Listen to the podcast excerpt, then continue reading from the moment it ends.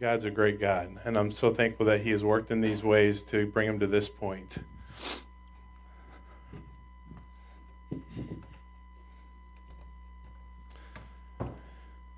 All right. So I don't get yelled at from a few people who can't make it to church. There we go.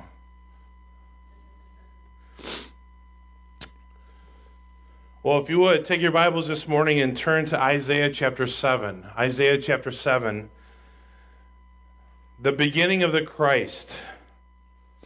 Today we're going to look at the circumstances revolving around the birth of Jesus Christ. And as we observe the details, hopefully we can draw some real life applications that will help us draw closer to Jesus Christ in our walk with Him. Isaiah chapter 7, we're going to look at verses 10 through 14 and following. We're going to kind of bounce around Isaiah 7, Isaiah 8, Isaiah 9, and then coming into Matthew chapter 1 this morning, the beginning of the Christ child. Isaiah chapter 7, I want to begin reading verse 10 if you'd follow along.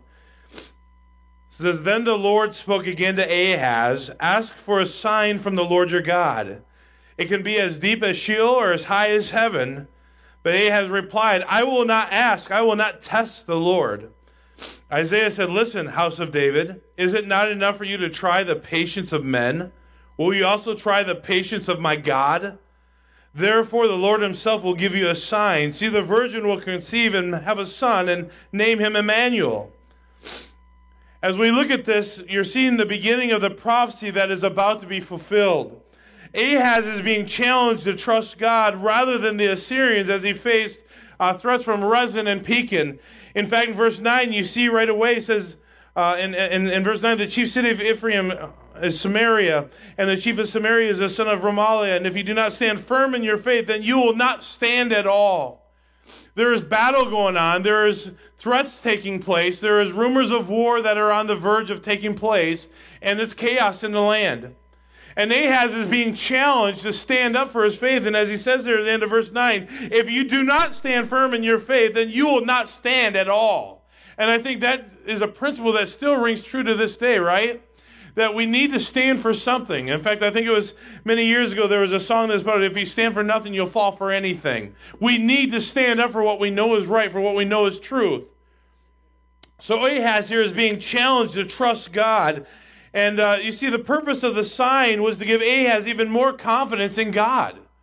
You see, he's being challenged here in verse 10. Then the Lord spoke to Ahaz Ask for a sign from the Lord your God. It can be as deep as Sheol or as high as heaven. He said, You name it. Just lay it out there from the, from the deepest of the depths to the highest of heavens. It doesn't matter. He said, Ask for a sign so that God will give you this confidence. And then all of a sudden you see Ahaz's response. Um, Ahaz's reply really was a false piousness. You know, if you just kind of glance over it, you kind of think, well, you know, this, this spiritual man Ahaz, uh, I mean, you know, hey, I, I'll, I'll not ask. I will not test the Lord.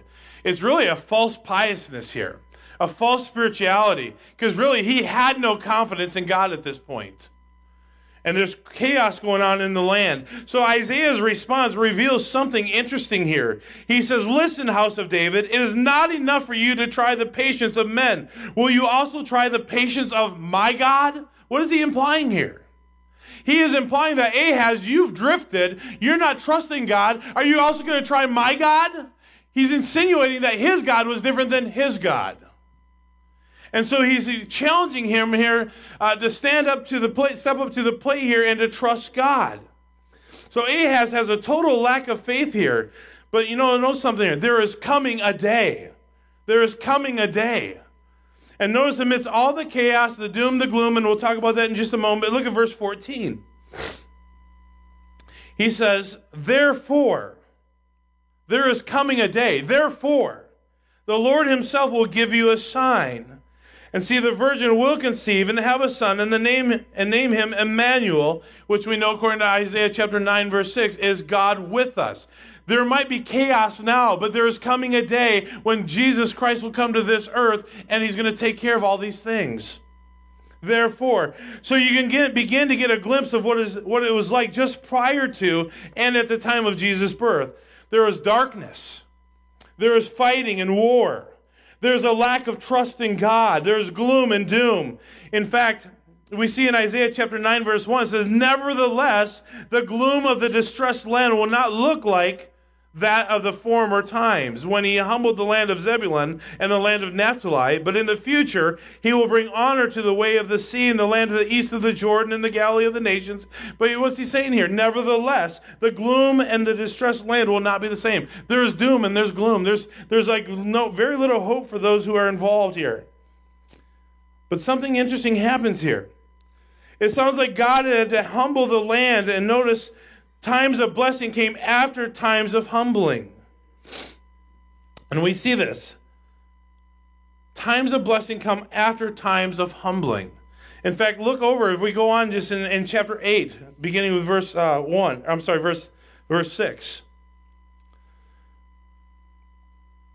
Actually, verse 5 says, The Lord spoke to me again. So, this is something that's a reoccurring message. It's something that God had to continuously remind them of. Look at verse 6. Because these people rejected the slowly flowing water of Shiloh and rejoiced with Rezin. Now, remember, Rezin is the enemy of God. Rezin was who Ahaz was being challenged to stand up against. So he said, they, re- they rejoiced with Rezin, the son of Remaliah. The Lord will certainly bring against them the mighty rushing water of the Euphrates River.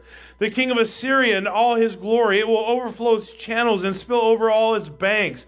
It will pour into the Judah, flood over it, and sweep through, reaching up to the neck and its flooded banks. We will fill your entire land, Emmanuel.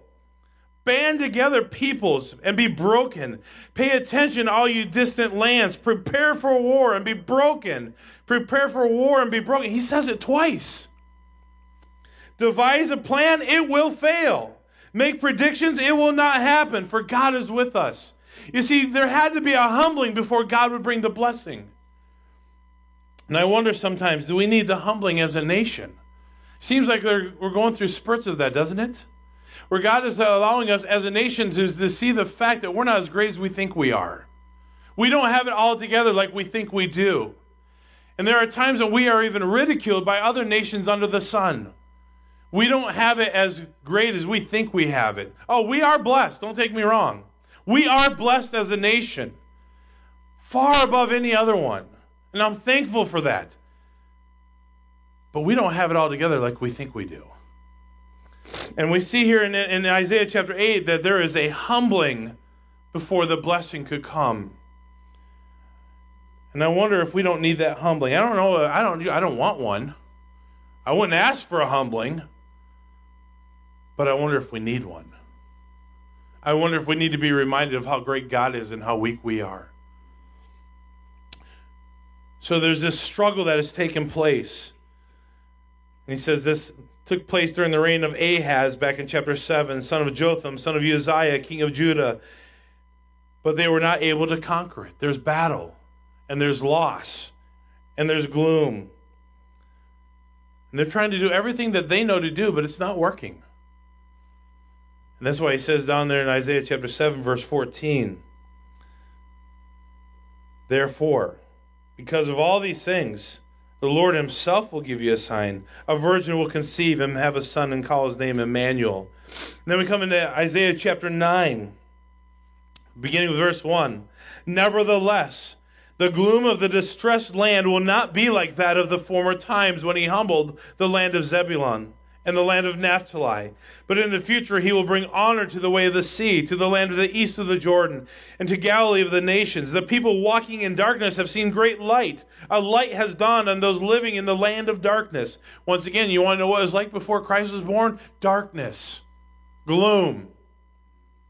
Verse 3 You've enlarged the nation and increased its joy. The people have rejoiced before you as they rejoiced at harvest time, as they rejoice when dividing spoils.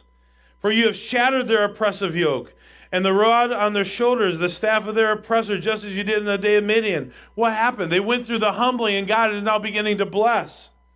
For every trampling boot of battle and the bloodied garments of war will be burned as fuel for the fire. And then we come to verse 6.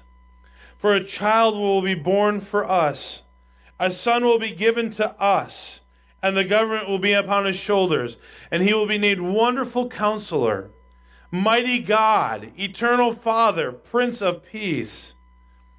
It goes on to say that his dominion will be vast and his prosperity will never end. He will reign on the throne of David and over his kingdom to establish and sustain it with justice and righteousness from now on and forever. The zeal of the Lord of armies will accomplish this. The child will be born.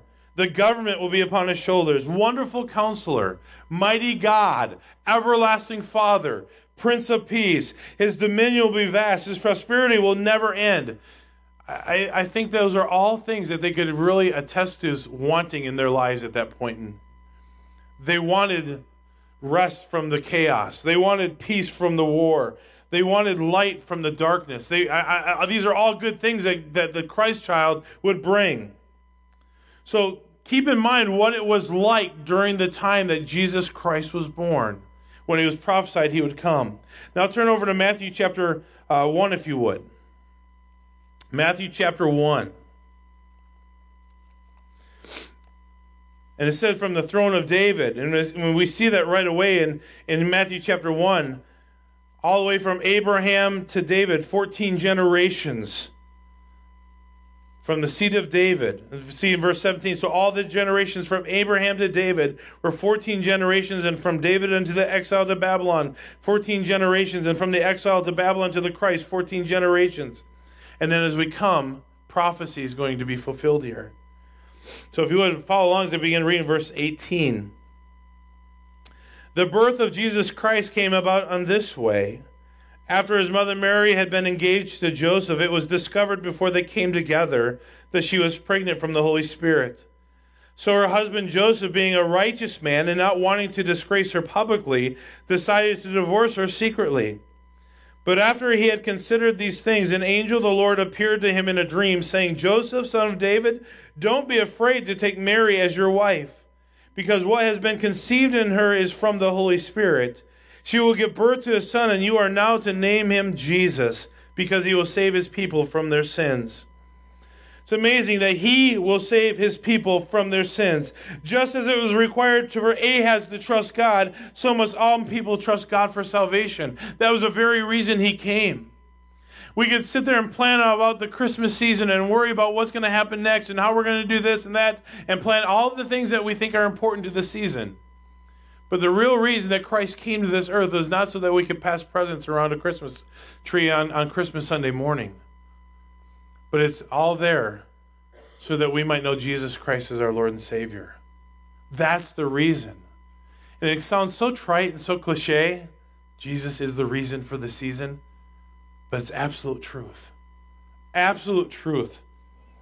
And we need to understand that this season is an opportunity for us to tell people the real reason why we celebrate Christmas the birth of Jesus Christ. Prophesied to come in a day of doom and gloom in a world of darkness, a world of oppression. You see, it was more than just that. I mean, there, here's Jesus coming, and he's going to take care of the Roman authority, right? We'll, we'll get to that in just a moment. But he'd be the wonderful counselor. Why? Because he know he would know what to do. He would know how to handle the circumstances of the day and age in which everyone everything was taking place. Mighty God, he would be powerful, more powerful than any other uh, uh, subject that would ever be seen before. Eternal Father, everlasting Father. I mean, he, here he is going to provide eternal life. The Prince of Peace, peace in the midst of chaos. And his dominion will be vast. I mean, think about this. Prophesied hundreds and hundreds of years ago. And we see that his dominion is vast. I mean, just think about this just for a moment. I don't have the exact answer. But how many believers have come and gone since this prophecy has taken place? millions upon millions who are born into this earth who've committed their faith and trust to Jesus Christ. Some have passed on to glory, are in eternity with, with, our, with our Heavenly Father. His dominion is vast. His prosperity never ends. He blesses those who follow him. So we see that he came to save their people from their sin. And just as it was required for Ahaz to trust God, and as he was challenged to trust God, so must all people trust God for salvation today. The people throughout or thought that Jesus would be the incoming king who would overthrow the Roman government. Not the case here. Jesus had come to bring salvation to the lost and bring light to a dark world, not to take over a Roman government. But you can understand why they would think that.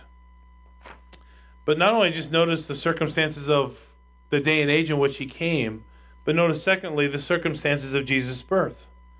And we see this in verse 18 and following once again. The birth of Jesus Christ came about this way. After his mother Mary had been engaged to Joseph, it was discovered before they came together.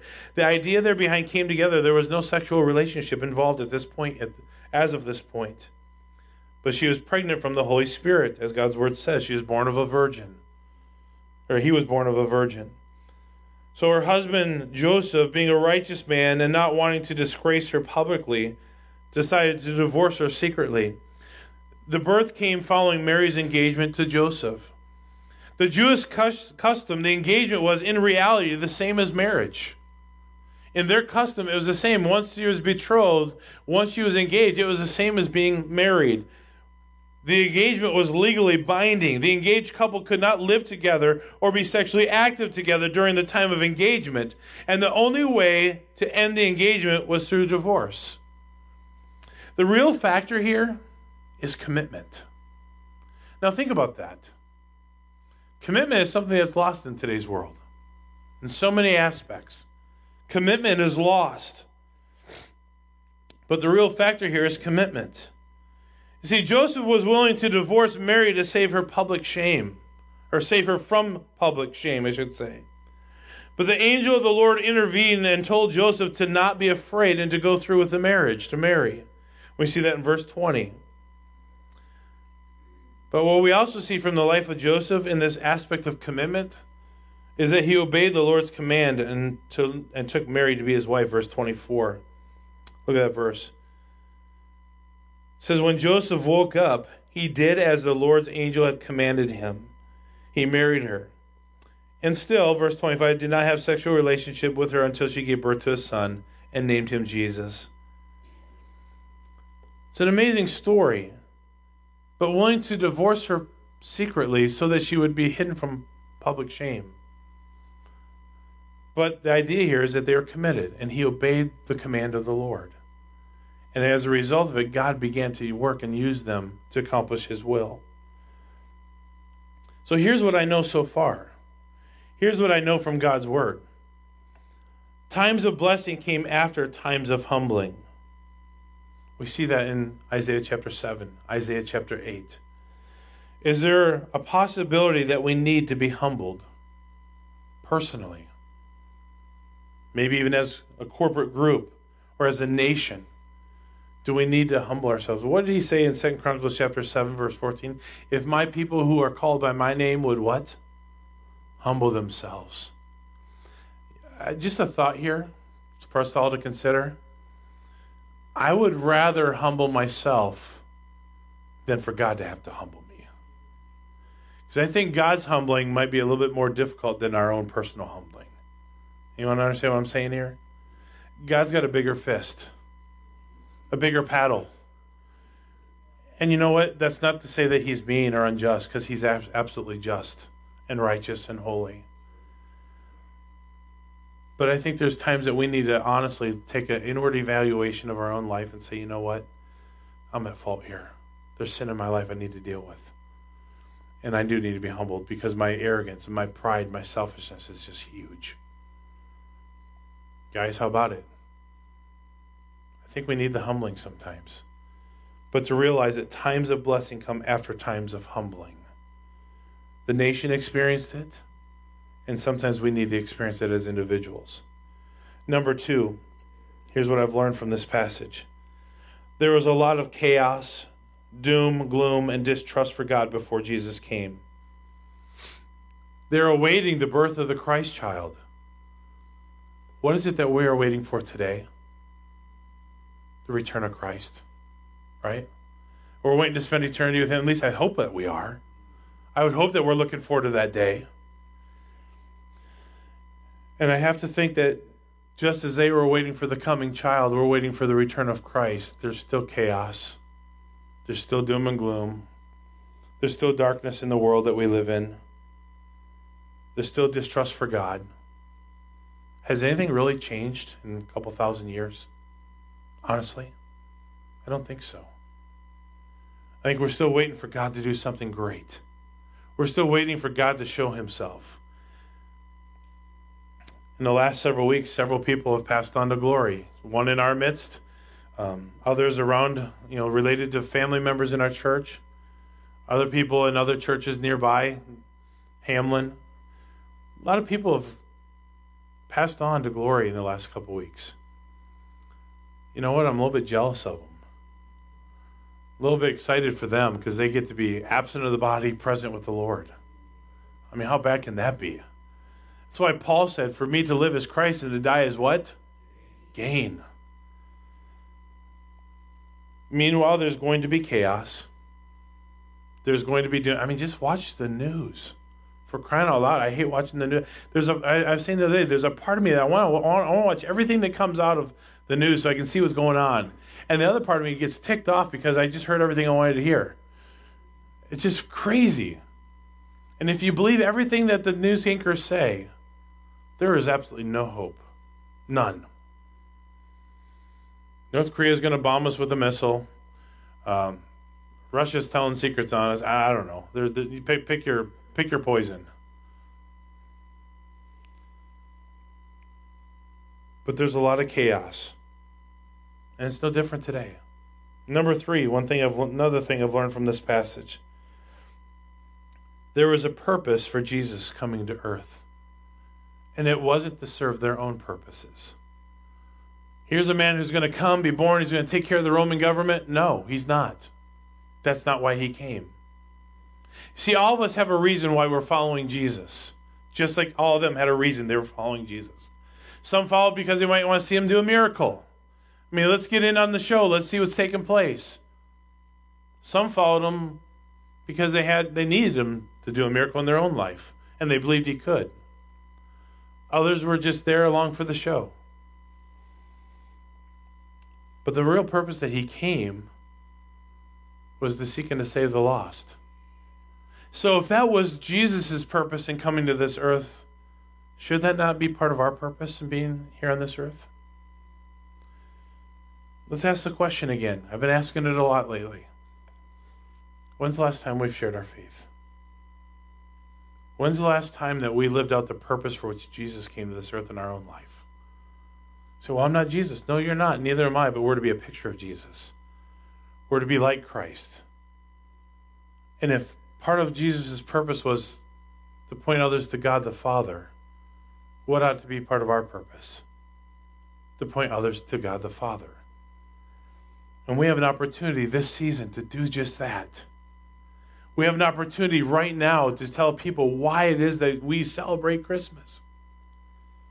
And you know what I find that this time of the year is a whole lot easier than most of the other time of the year when people aren't in a good mood. People are in a good mood around Christmas a lot of times. And then number four, what I know from the passage. There was a need for Joseph to trust God in the details. See, if Joseph would have done what he wanted to do, what he thought was the best step to take, he would have divorced Mary. Save public shame, save ridicule. But instead, he chose to exercise commitment and obedience in the details. I can probably stand before you today if, if Joseph were right here and say he didn't understand God, what God was doing fully. I don't think any times.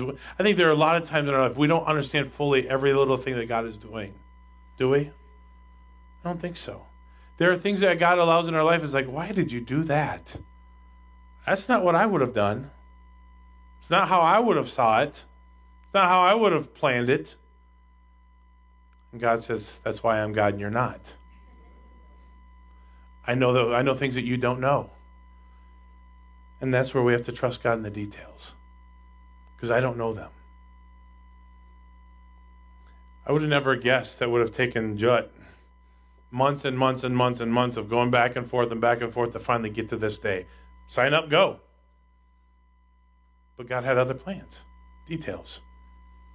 All of us are experiencing those things. And I have to wonder do we need to trust God in the details of our life? All these things are happening to bring about God's purposes, not our own.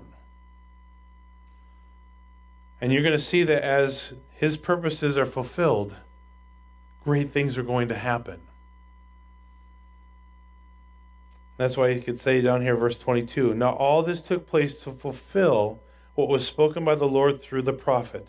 See, the virgin will become pregnant and give birth to a son. They will name him Emmanuel, which is translated what?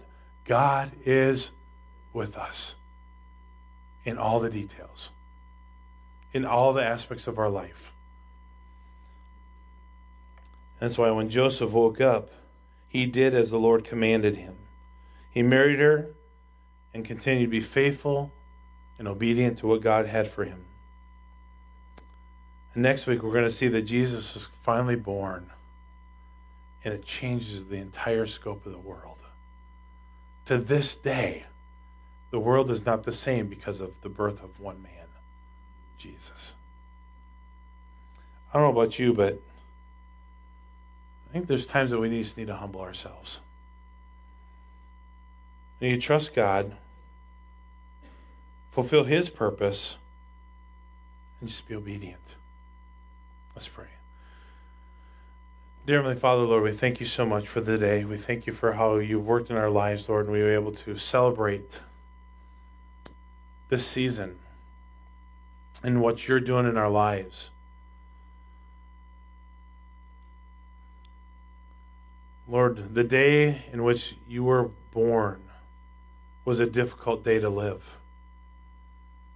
Chaos, darkness, and yet you remind us over and over throughout the book of John that you came to be the light of the world, to bring light to a darkened world. Lord, sometimes we forget that you're still in control. We're not. And I ask God that you would do that work in our heart and our life, Lord, today, that we might see that you are in control, that your will is perfect, that you make no mistakes. God, would you draw us closer to you?